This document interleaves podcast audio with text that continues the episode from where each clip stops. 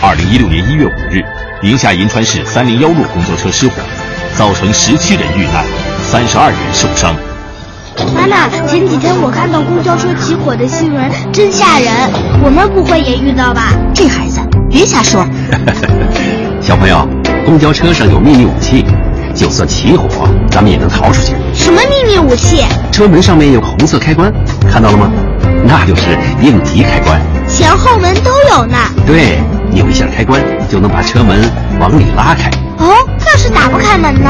哈，那就用逃生锤敲碎车窗玻璃、跳窗。那万一火烧到我身上了呢？哎呦，快别说了，烧不着你。车上不还有灭火器吗？是啊，总之一定要冷静，千万不能大喊大叫，起火会产生有害气体，要是吸进去会中毒的。国家应急广播提醒您：公交失火，开门窗，迅速下车，莫惊慌。